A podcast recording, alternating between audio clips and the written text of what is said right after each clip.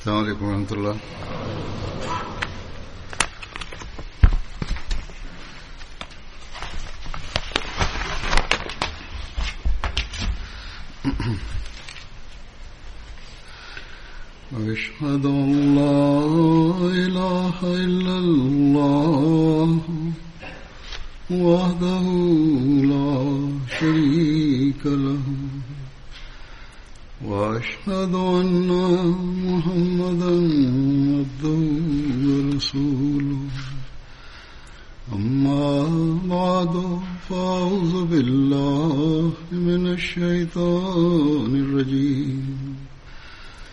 بسم الله الرحمن الرحيم. الحمد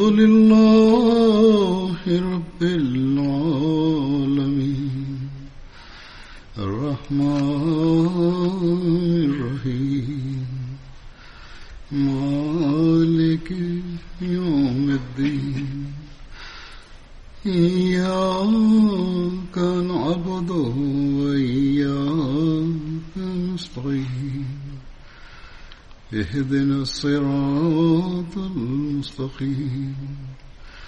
صراط الذين أنعمت عليهم غير المغضوب عليهم ولا الضالين. إنما كان قول المؤمنين إذا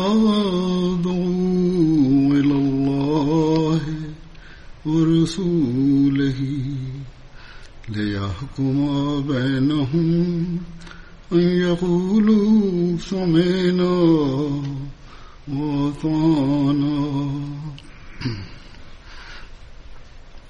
وأولئك هم المفلحون. ومن يطع الله ورسوله ويخشى الله ويتقه أولئك هم الفائزون. وأقسموا بالله جحد أيمانهم. لئن أمرتهم ليخرجن لئن أمرتهم ليخرجن قل لا تقسموا. طاعة معروفا قل لا تقسموا. طاعة معروفا إن الله خبير بما تعملون. قل أطيعوا الله وأطيعوا الرسول. قل أطيعوا الله وأطيعوا الرسول. فإن تولوا وإنما عليه ما همل وعليكم ما هملتم وإن تطيعوه تعتدوا ومن وما على الرسول إلا البلاغ المبين.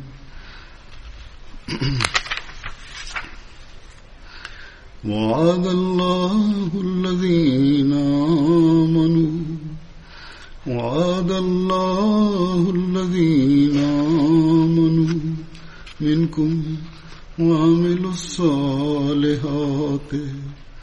ليستخلفنهم في الأرض كما استخلف الذين من قبلهم ولا يمكنن لهم دينهم الذي ارتضى لهم ولا يمكنن لهم دينهم الذي ارتضى لهم ولا يبدلنهم من بعد خوفهم أمنا ولا يبدلنهم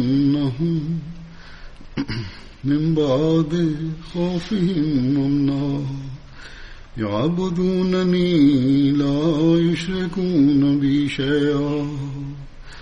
ومن كفر بعد ذلك فأولئك هم الفاسقون.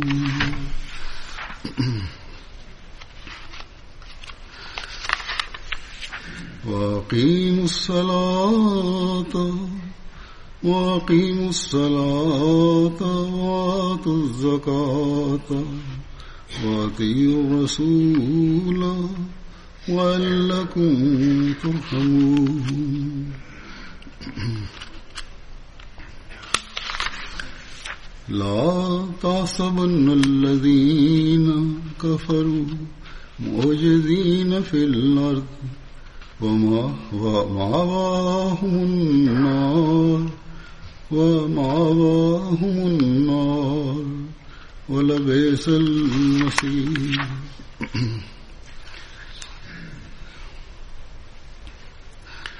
یہ آیات جو میں نے تلاوت کی ہیں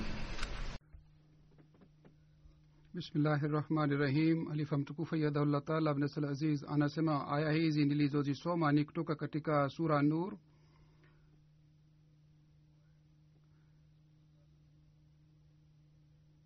na ayati istikhlaf yani aya ambamo mwenyezi mungu ameahidi kwamba ataendeleza uhalifa na aya zingine zipo kabla ya aya hii na zingine zipo baada ya aya hii. Katika aya hizi zote allah subhanahu wa taala anawaamuru waaminio wamtii allah subhanahu wa taala na mtume wake. Ikiwa wanafanya hivi basi katika hali hii mungu atawatia neema ya uhalifa na atatimiza ahadi ya kuwapatia neema uh, ya uhalifa na mungu atabadilisha haufu yao katika amani na mungu atawaangamiza maadui nilizozisoma tafsiri ya aya hizi ni kama ifuatayo. Haivi kauli ya waaminio wanapoitwa kwa allah na mtume wake ili ahukumu baina yao ila kusema tunasikia na tunakubali na hao ndio wapatao ufaulu. Na anayemtii allah na mtume wake na kumnyenyekea allah na kumwogopa basi ndio watakaofuzu. Na waliwapia allah kwa kiapo chao cha nguvu ya kwamba ukiamrisha ukiwaamrisha bila shaka wataondoka. Sema msiape hii wa kawaida ndio unatakiwa. Hakika allah anazo habari za unayoyatenda. Sema mtini allah na mtini mtume na kama mkikengeuka basi aliyolazimishwa yeye ni juu yake na ni juu yenu mliyoyalazimishwa nyinyi na kama mkimtii mtaongoka. Si wengine juu ya mtume ila kufikisha ujumbe waziwazi. Allah amewaahidi wale walioamini miongoni mwenu nafanya vitendo vizuri.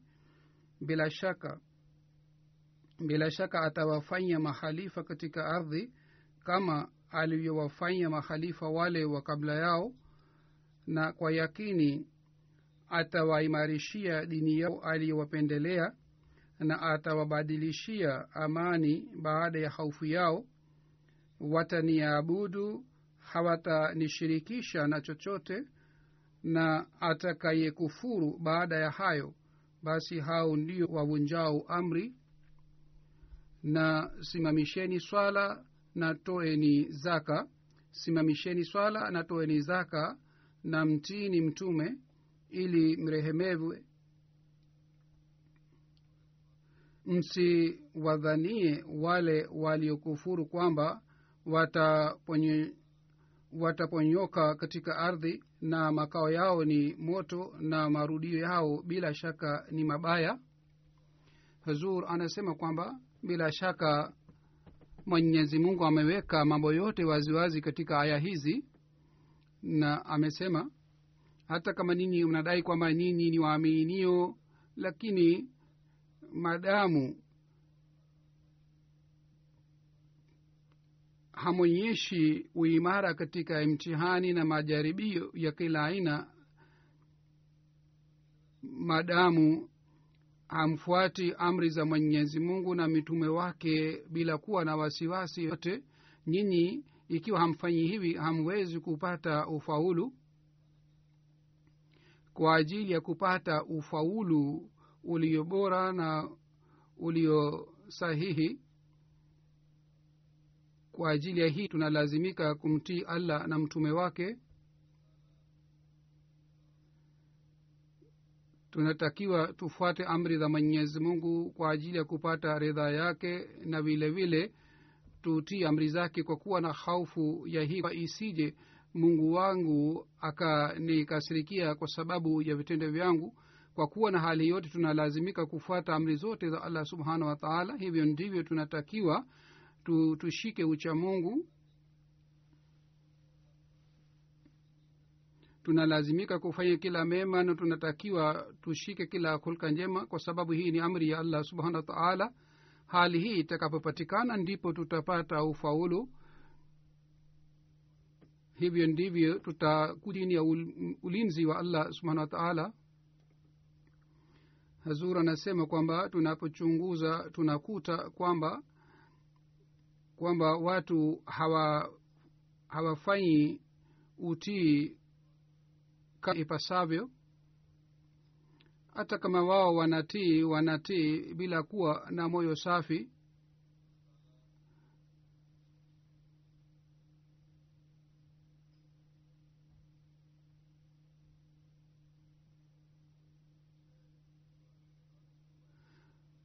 Mungu amesema mara kadhaa wametukumbusha mara kwa mara kuhusu utii.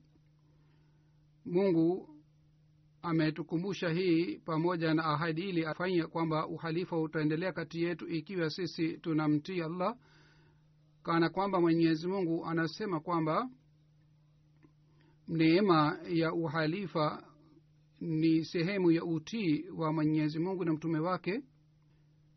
Basi mnalazimika kufuata amri zote za uhalifa pia pamoja na amri za mungu na mtume wake kwa sababu hii pia ni amri mojawapo ya mwenyezi mungu.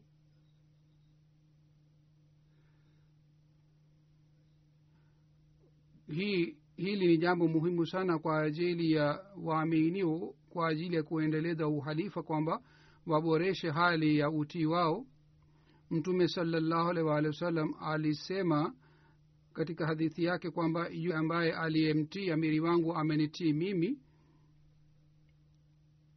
na yule anayenitii mimi yeye anamtii allah subhanahu wa taala na yule ambaye anamwasi amiri wangu yeye ni sawasawa na hali hii kwamba ameniasi mimi na yule ananiasi mimi anamwasi allah subhanahu wa taala.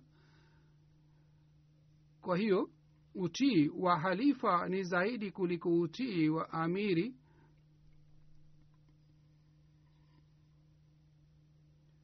Kwa moyo safi namna gani masahaba walitii walionyesha utii nataka kutoa mfano wake mmoja katika mapigano fulani? Hadrat khalid bin walid aliteuliwa kuwa kiongozi lakini hadrat umar radiallahu taala anhu kwa sababu fulani akabadilisha uongozi wake na wakati mapigano yalikuwa yanaendelea yeye aliambiwa kwamba yeye uh, sio kiongozi. Yeye alipata amri ya halifa wakati ule na aliambiwa kwamba sasa abu ubeda atakuwa kiongozi. Harat abu ubeda radiallahu taala anhu kwa kuwa na wazo hili kwamba harat khalid bin walid radiallahu taala anhu anaongoza vizuri yeye hakuchukua chaji kutoka kwake lakini khalid bin walid akasema kwamba mara moja uje uchukue chaji kutoka kwangu kwa sababu hii ni amri ya halifa mtukufu. Kwa hiyo khalid bin walid bila kuwa na wasiwasi yoyote na bila kuwa na shida yoyote akasema kwamba mimi bila kuwa na wasiwasi yoyote nitakutii.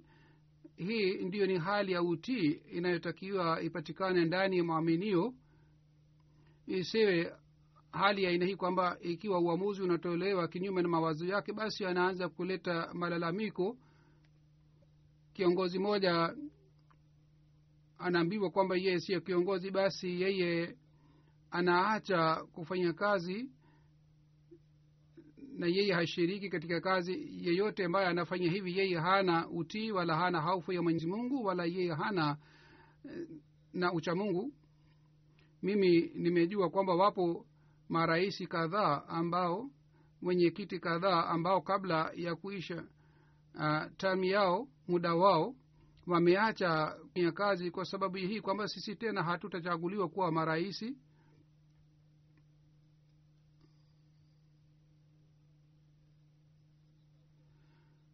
je hawa wenye, hawa wenyekiti walikuwa wanaendelea kufanya kazi kwa sababu ya hii kwamba wachaguliwa daima dawamu na hawatekelezi majukumu yao wanayotakiwa watekeleze katika mwezi wa juni. Kwa hiyo hii ni heana katika madaraka yao. Hivyo ndivyo hii ni tabia ya uasi.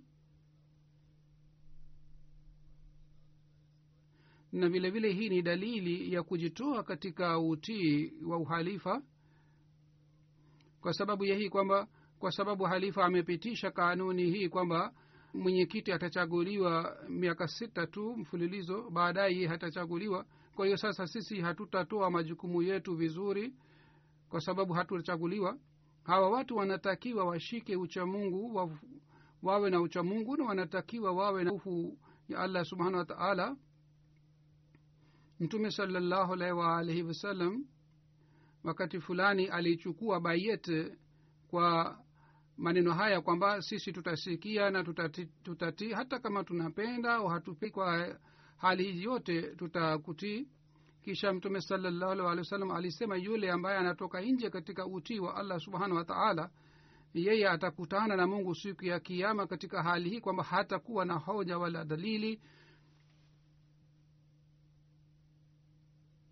wala hatakuwa na udhuru wowote na yule ambaye amekufa katika hali hii kwamba yeye hakufanya baiyeti ya imamu wa zama basi yeme amekufa kifo cha ujinga. Basi sisi ni wenye bahati nzuri kwamba tumefanya baiyeti ya imamu wa zama hizi sisi si pamoja na wajahili na wajinga wala sisi hatukumkataa imamu wa zama hizi. Lakini ikiwa vitende vyetu baada ya kumpwekea imamu wa zama hii ni sawa na amali za ujahili basi amali zetu zitathibitisha kwamba tunatoka nje katika bai yetu hivyo ndivyo tutatoka nje katika utii wa allah na mtume wake pia. Baada ya bayet tunatakiwa tuwe na fikira nzuri na mawazo mazuri na vile vile tunalazimika kuonyesha mifano mizuri ya utii. Jambo hili ni muhimu sana imamu wa zama hizi alisema nini kuhusu utii wa wafuasi wake? Sainam alah salam alisema katika jamaati yetu anashiriki yule tu ambaye ambaye anafuata mafundisho yetu yote. Ni yeye sawa na uwezo wake anafanya bidii anafanya juhudi. Lakini yule ambaye kwa kuandikisha jina haishi maisha yake sawa na mafundisho yetu basi yeye akumbuke mwenyezi mungu ame ametayarisha jumuiya hii kwa lengo maalum.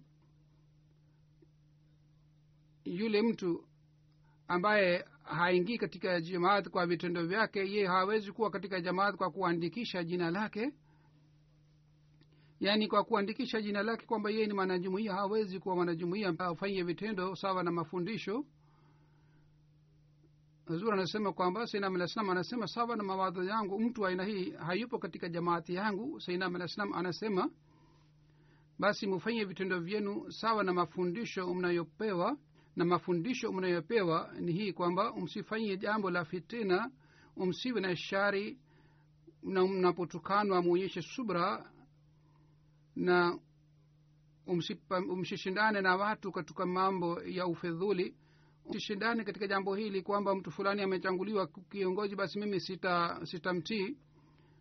Amesema yule ambaye ana ana watende anawatendea hivi basi mwonyeshe subra. Yaani mtu anaonyesha uh, tabia mbaya katika hali hii mnatakiwa msamehe bali mnatakiwa mumtendee vizuri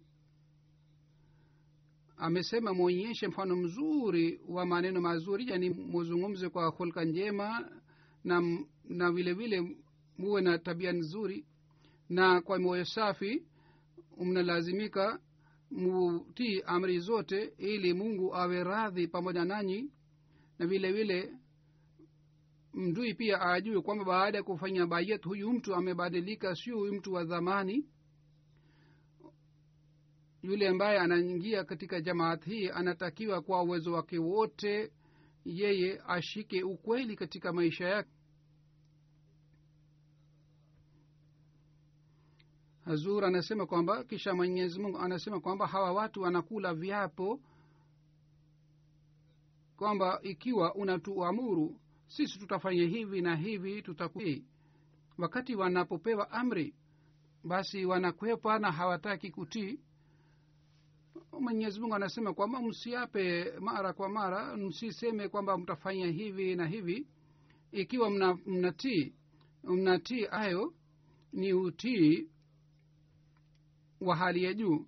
Basi sisi tutaona kwamba mumeshatii amri zetu. Pengine itakuwa madai yenu tu na mwenyezi mungu anajua kuhusu vitendo vyenu na hivyo ndivyo mungu anajua hali ya mioyo yenu basi utii wa kawaida ni huu kwamba mutimize haki za mwenyezi mungu mufanye ibada yake vizuri. Siku hizi yazuri anasema katika ramadhan watu wameelekea kwenye ibada mwendelee kufanya ibada kwa kufuata amri za mwenyezi mungu. Vile vile mutimize haki za vyombe vyake. Sainam alah salam kama alisema kwamba muipukane na fitina ya kila aina mujiepushe na shari na mapigano ya kila aina na muwe na hulka njema. Muwe na hulka njema kiasi hiki kwamba tofauti ionekane baina ya mwanajumuia na asiyekuwa mwanajumuia na mwendelee kushika ukweli. Muradi kufanya mema ya kila aina ni muhimu sana kwa ajili ya kila mwanajumuia na hii ndiyo ni maana ya utii. Na mwenyezi mungu ametuamuru tu, tutii uh, utii wa aina hii hii jambo kwalo mtume muhammad salllahu alih walih wa sallam alituumuru na sainam alahi salatu wassalam pia alikuwa na matamanio ya aina hii kutoka kwa wanajumuiya wake. Na uhalifa wa jumuiya pia unaendelea kukumbusha kuhusu mambo haya haya tangu miaka mia moja na kumi na moja uhalifa unaendelea kukumbusha kuhusu mambo haya.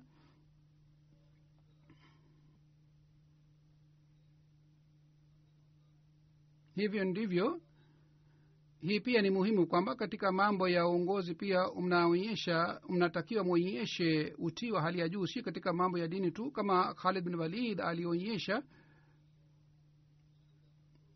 Na msijishirikishe katika mjadala huu kwamba hii ni maarufu au si maarufu. Lakini kama mnaona kwamba kuna jambo kinyume na mwenyezi mungu na amri ya mtume wake bila shaka jambo ile ni ghair maruf. Haitakiwi jambo lile lifuatwe. Tunaposema katika ahadi yetu kwamba halifa akitoa amri yoyote maarufu lazima mimi nitatii amri ile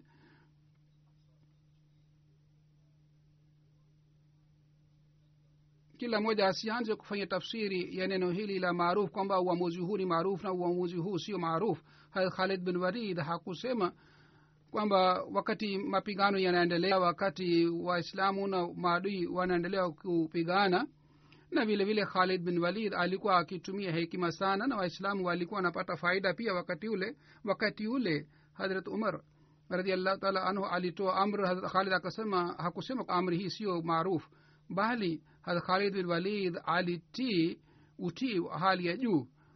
Na yeye akaanza kumtii harat abu ubaidha na akaanza akaanza kupigana na maadui chini ya ungi harat abu ubaidha wale watu ambao wanaanza kuzungumza kuhusu maarufu na ghair maarufu kuhusu watu wa aina hii halifa wa kwanza radiallahu taala anhu alisema kwamba kuna kosa lingine ambalo ni katika kuelewa kwa neno hili la maarufu mambo ambayo sisi hatuolewi tusifanye maarufu yani sisi wenyewe tufanye uh, tuamue na tuanze kufuata mawazo yetu. Jambo hili ni sa. Neno hili limetumiwa kwa ajili ya mtume muhammad saa salam kama mungu amesema wala yasinaka fi maruf wala yasinaka fi maruf wala watakuasi katika mambo ya maarufu. Halifa wa kwanza anasema kwamba je hawa watu wametayarisha wame orodha ya aibu ya mtume muhammad salllahu alhi waalihi wasallam nauzubila je wametayarisha orodha ya aibu ya mtume muhammad saa sallam pia? Je wametayarisha orodha ambayo kwa kupitia orodha wanasema kwamba amri hizi za mtume saa salam maarufu na amri hizi nauzubila sio maarufu anasema hivyo ndivyo sainam alahi salatu wassalam pia katika masharti ya bayat alisema kwamba mnatakiwa mufanye utii na katika jambo hili kuna siri siri kwamba utii wa manabii na utii wa khalifa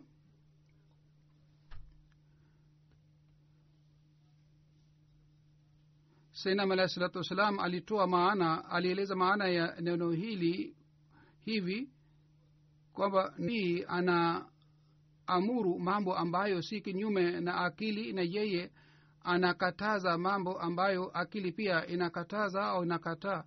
Yeye anahalilisha vitu vitakatifu na vile vile anaharamisha vichafu na maelezo yake mwenyezi mungu ameeleza ndani ya qurani tukufu na mtume saa salam ameeleza maelezo yake.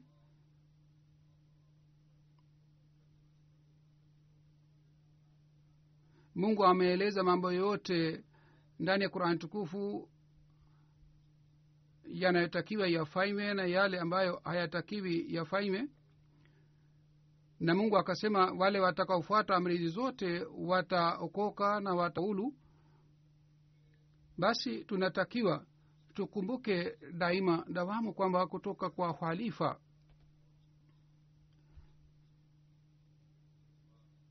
Chini ya utii wa mtume saa salam na mtume muhammad salllahu alehi waalihi wasallam sawa na sheria amri zinatolewa. Na amri hizi zitaendelea kutolewa mwenyezi mungu ameshasema kwamba ikiwa mnatii basi mtaongoka pengine haina njia ya okovu ikiwa hamtii. Kisha mwenyezi mungu anasema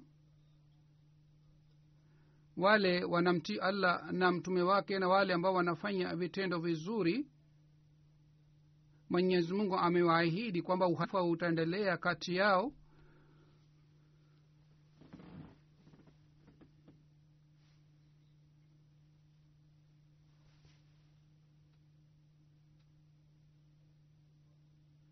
hawafanyi vitendo vizuri wale ambao wanazingatia ibada zao.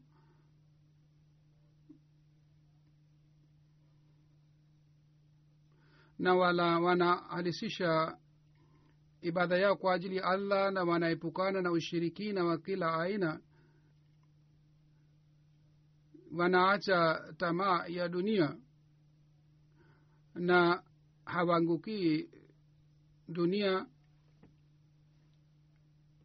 na hawadharau dini yao kudharaini pia ni aina ya shirk.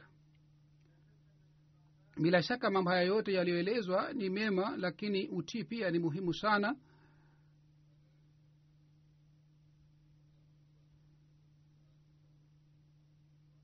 Basi ikiwa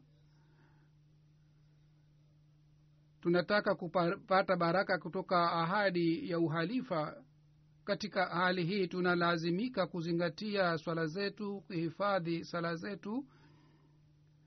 Tunalazimika kuepukana na ushirikina wa kila aina. Pamoja na mambo haya yote tunalazimika kumtii halifa mtukufu. Pengine tutahesabiwa pamoja na waasi kama alivyosema senam alahi salatu wasalam. Katika hali hii nyinyi mtatoka nje katika baiyati yangu kisha mwenyezi mungu anasema wale waaminio ambao wanaendelea kuungana na uhalifa ni jumuiya ambayo inasimamisha swala. Jumuiya hii inazingatia swala inasimamisha swala na inaimarisha misikiti. Hivyo ndivyo jumuiya hii inatoa zaka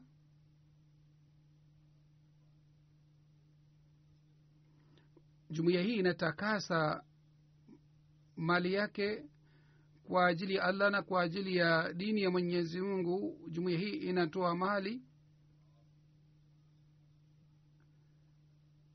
na jumuiya hii inafuata amri zote za mtume muhammad salllahu alih waalihi wasallam. Hali hii inapopatikana ndipo mungu anawarehemu waja wake watumishi wake basi kwa ajili pata baraka na rehema ya mwenyezi mungu tunalazimika kuboresha hali zetu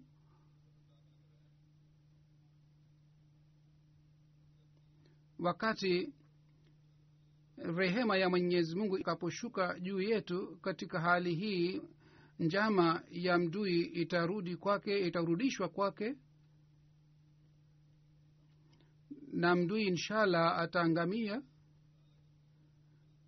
basi kwa ajili ya kupata fadhila za mwenyezi mungu tunalazimika kuchunguza hali yetu ya kiroho kwamba namna gani sisi tunamtii halifa na namna gani tunafuata amri zote za mwenyezi mungu na namna gani tunaboresha swala zetu ibada zetu.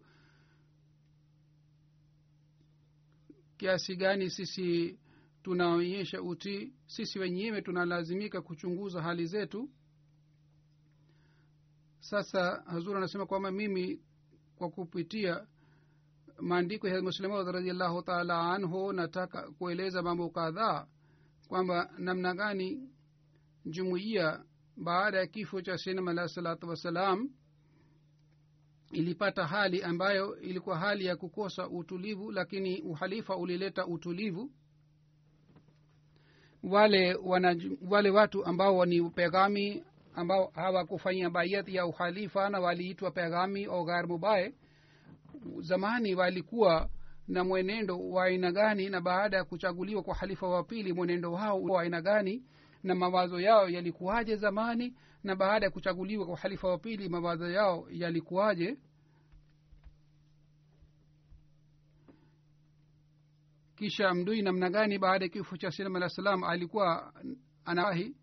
Lakini wakati halifa wa kwanza alipochaguliwa halifa namna gani mdui alihuzunika kisha baada ya kifo cha halifa wa kwanza wa maadui wa jumuiya walipata tena ta, na tegemea kwamba jumuiya itatawanyika na jumuiya haitamaarika haita, tena lakini mwenyezi mungu mungu alibadilisha hofu katika amani mimi nataka kueleza mambo haya kwa ajili ya kuimarisha imani ya vijana hasusan na wanajumuia kwa jumla na vile vile naeleza mambo haya ili kila moja anatakiwa ajue kuhusu historia ya jumuiya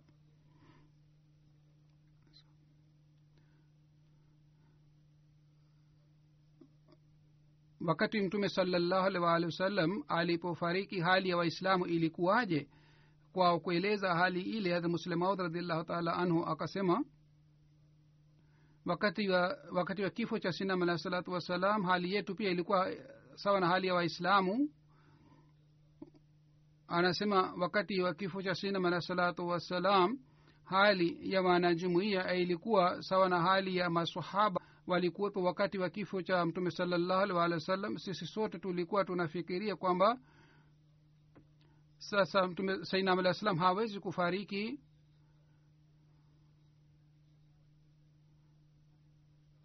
sisi hakuweza kupata wazo hili kwamba senam alahi salatu wassalam wakati atakapofariki baadaye itatokea nini.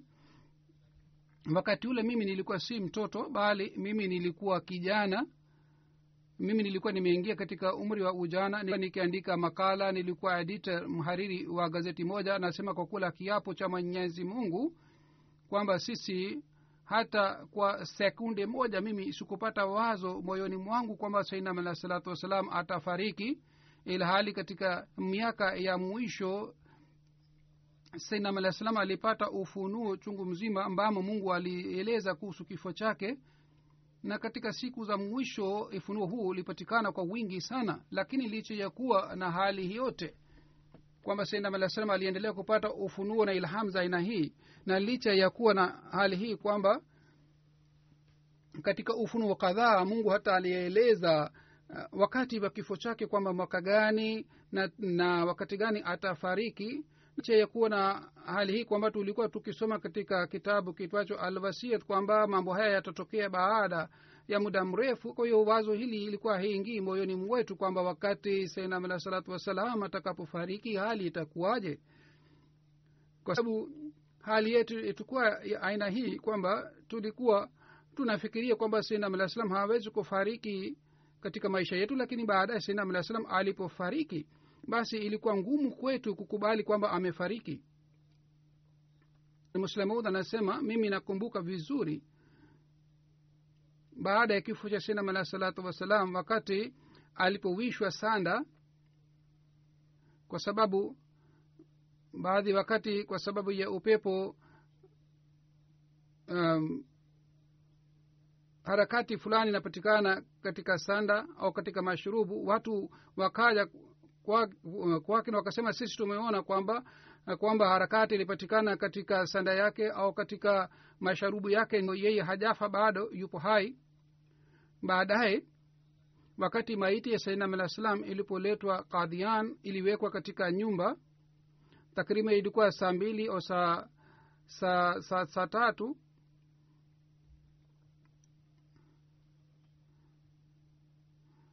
Ilikuwa takriban saa mbili au saa tatu. Kaja kamaludin sab alifika kwenye bustani na aka akaniambia mia je umefikira sasa baada ya kifo cha hadhra sahib mirza sahib itakuwaje?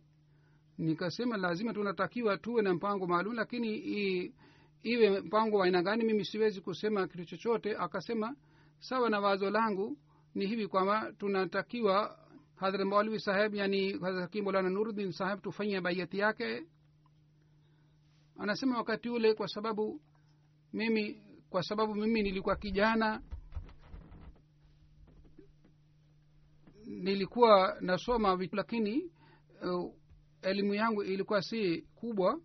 Nikasema kwamba sainam alah salatu wassalam hakuandika kwamba sisi tufanye bayet baada ya kifo chake. Kwa nini sasa tufanye bayet ya mwalvi saheb yani baiyati halifa wa kwanza?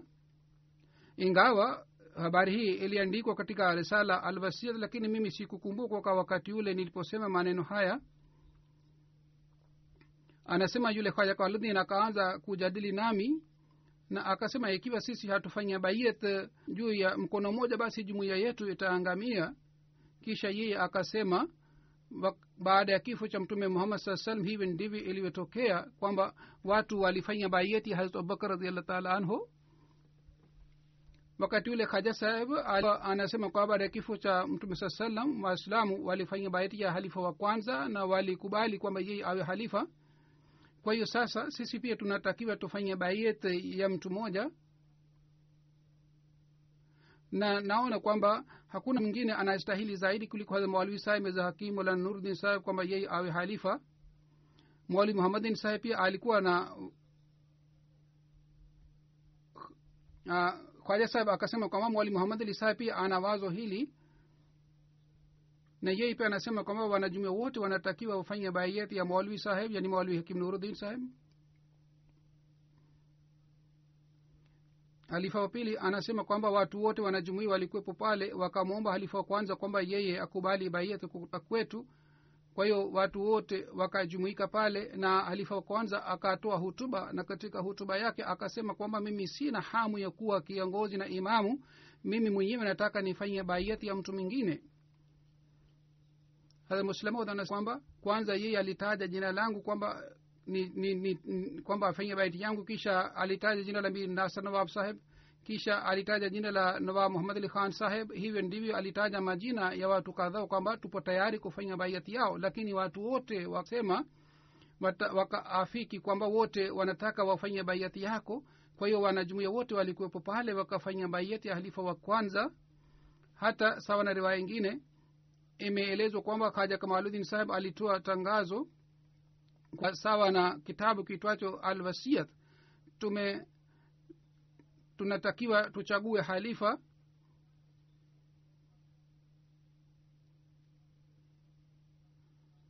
na yeye alipendekeza jina la halifa wa kwanza.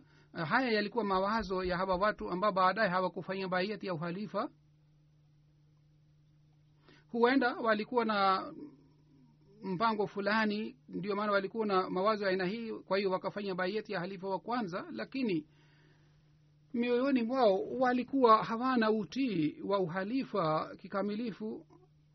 Walikuwa na mawazo mengine mioyoni mwao ndiyo maana walikuwa wakifikiria kila wakati kwamba namna gani waweze kutanguliza anjuman juu ya uhalifa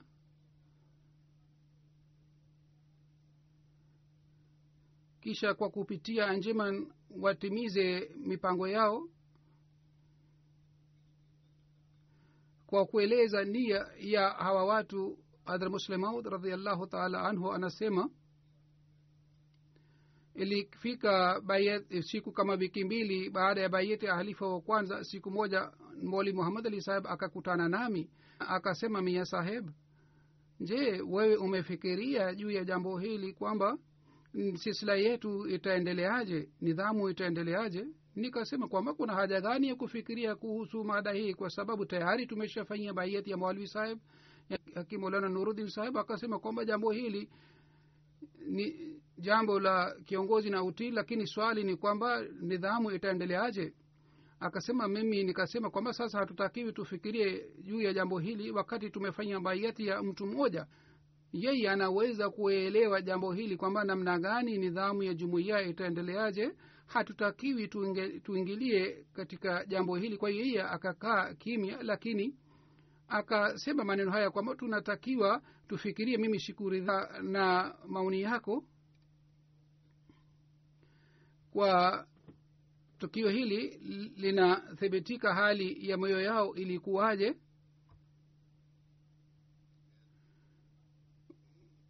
kwamba walifanya baiati ya alifa wa kwanza lakini walikuwa na nia fulani na mpango fulani hawakufanya baiati yao kwa moyo safi. Ndiyo maana utulivu wa mioyo yao haukubaki.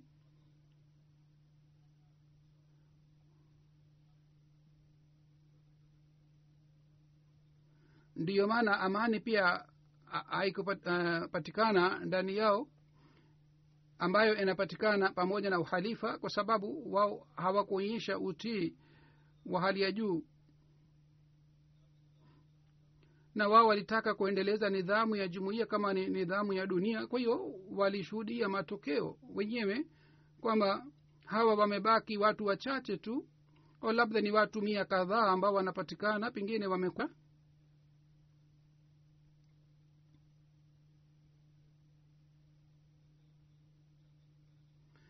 hata tukisema kwamba ni wachache tu ambao wanapatikana ambao wanafuata nidhamu yao wengine hawafuati.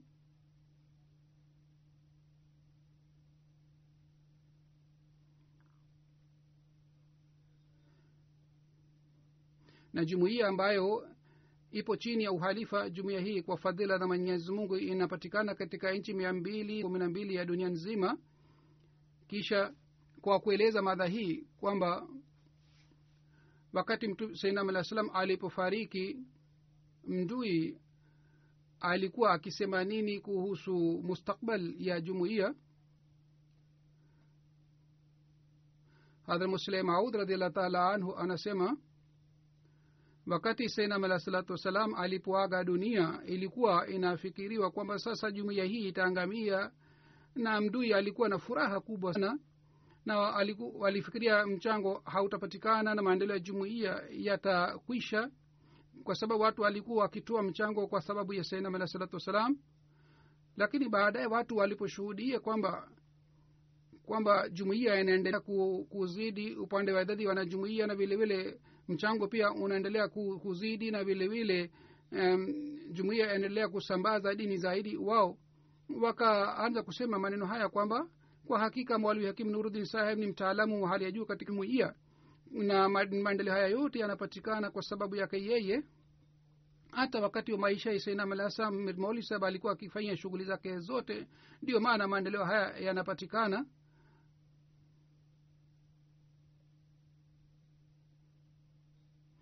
Hadrat muslim anasema kwamba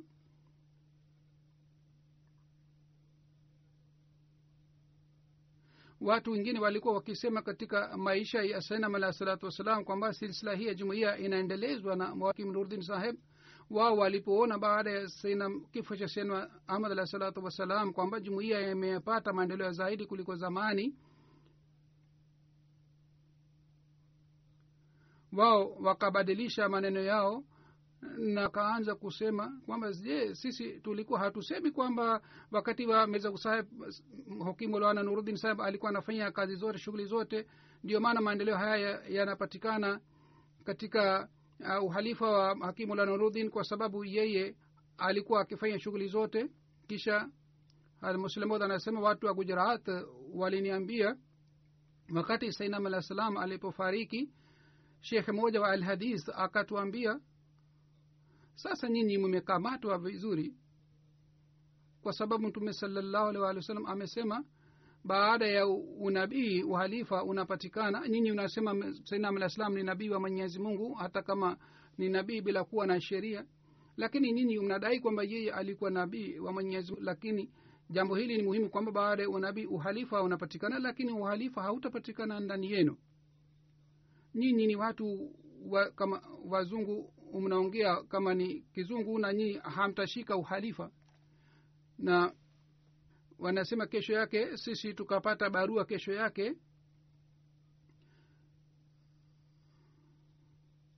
Siku hizi zuri anasema kwa kupitia barua kipepe habari inafika mara moja lakini zamani um, habari ilikuwa fikishwa kwa kupitia uh, barua na barua ilikuwa ikifika baada ya siku mbili siku tatu anasema baada ya siku ya pili tukapokea barua kwamba jumuiya imefanya baiyati hadrati molana nurudin saheb na jumuiya imemchagua kulifa.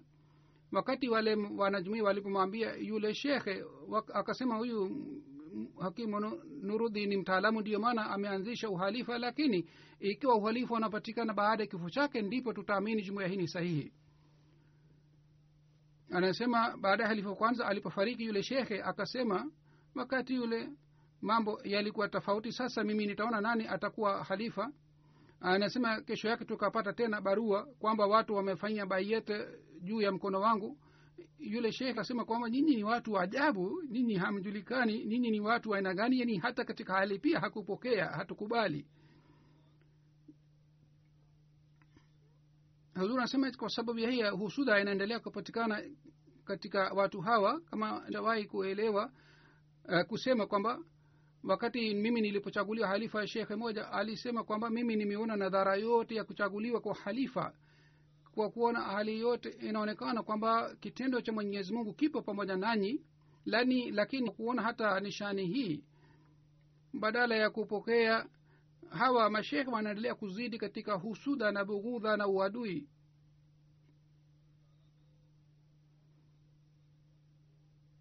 Hazuri anasema mwenyezi mungu anaendelea kuendeleza jumuiya na maendeleo yanapatikana katika jumuiya.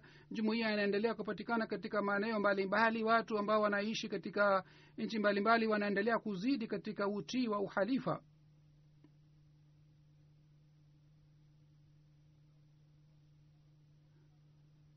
Mwenyezi mungu anawaongoza watu wanaokuwa chini ya uhalifa na ana anamwongoza halifa na mungu anawavuta wenyewe hawa watu chini ya uhalifa nataka kutoa mifano yake namna gani mungu anawavuta watu kwenye jumuiya. Kama yule shekhe alisema kwamba kitendo cha mwenyezi mungu ni pamoja nanyi inaonekana kwamba msaada mwenyezi mungu upo pamoja nanyi. Nataka kutoa mfano mmoja wa aina hii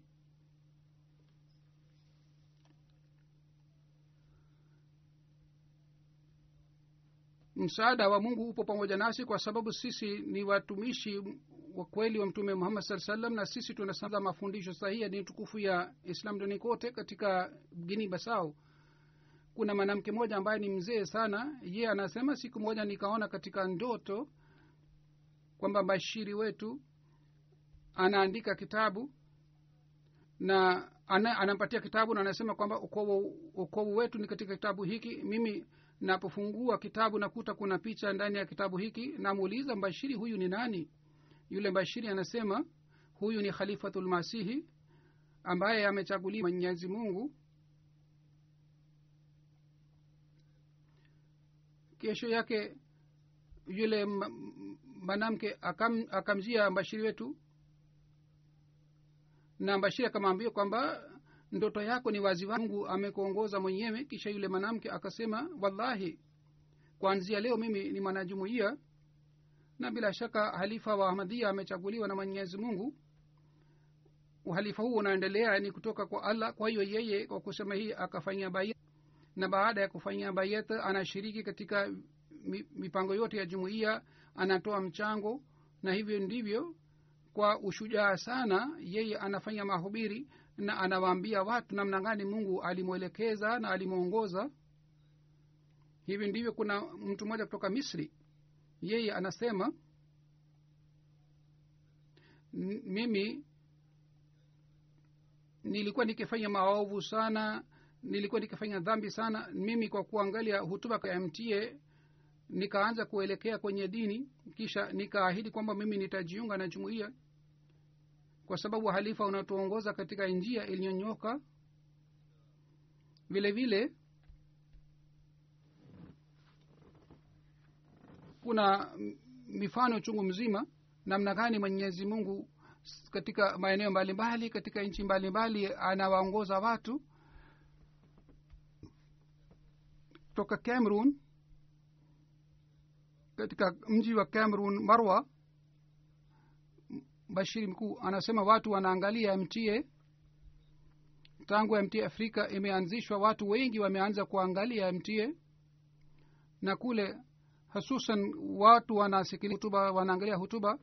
Na baada ya kusikia hutuba mabadiliko yanapatikana ndani yao na watu wanaanza kuelekea kwenye jumuiya. Na watu wanataka kuungana na uhalifa kwa kupitia mta ili waweze kuonyesha mifano mizuri ya utii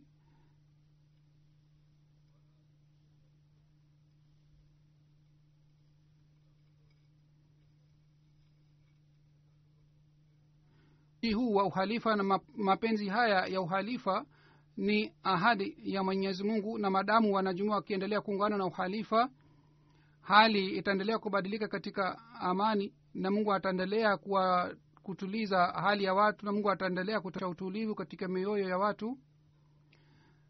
Mimi ninapokwenda kuzuru maeneo mbalimbali watu wananiambia napokea barua pia chungu mzima kwamba namna gani wao baada ya kujiunga na jumuiya. Mungu aliwajalia uwezo wa kuungana na uhalifa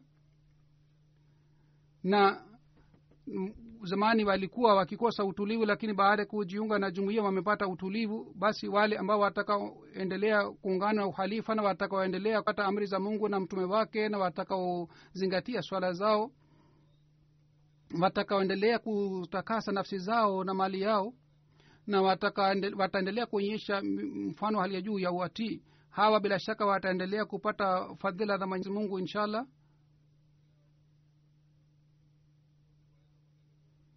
na kwa kupitia uhalifa dunia inaweza kuwa umma wahida. Bila hii haiwezi kuwa umma, um, um, moja. Basi kwa ajili ya kupata baraka za mwenyezi mungu daima dawamu kila mmoja wetu wanajumia wote wanatakiwa aendelee kufanya dua. Mungu aendelee kututeremshia baraka hii ya uhalifa.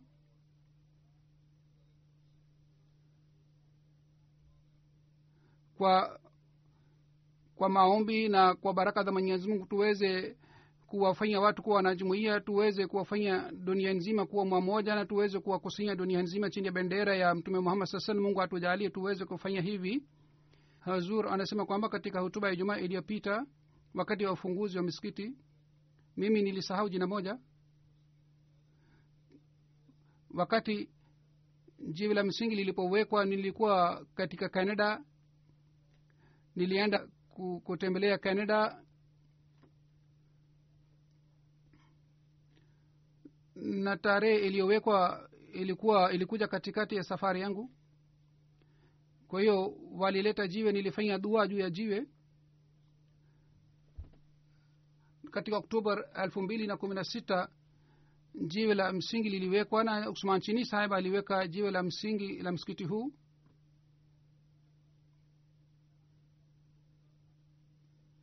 kwa hiyo la msingi liliwekwa na usman chini saheb.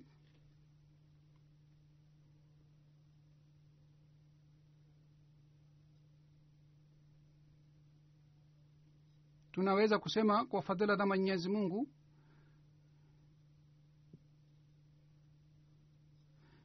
watu wa china pia wametoa mchango katika ujenzi wa msikiti huu mungu atujalie katika china pia mungu atujalie tuweze kusambaza islam haraka iwezekanavyo. Na usman chini saheb alikuwa na hasana kwamba kwamba katika china pia ujumbe wa islam ufike.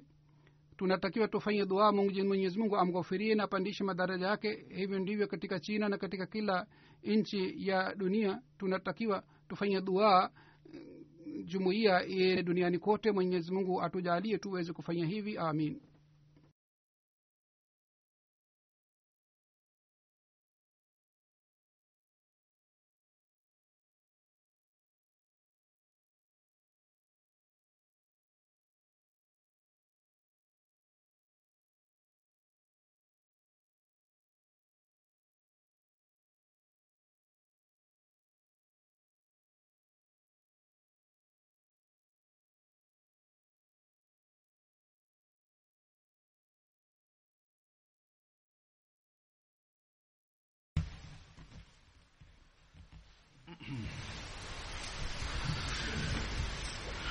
الحمد لله الحمد لله نحمده ونستعينه ونستغفره ونؤمن به ونتوكل عليه ونعوذ بالله من شرور أنفسنا ومن سيئات أعمالنا من يهده الله فلا مضل له ومن يضلل فلا هادي له.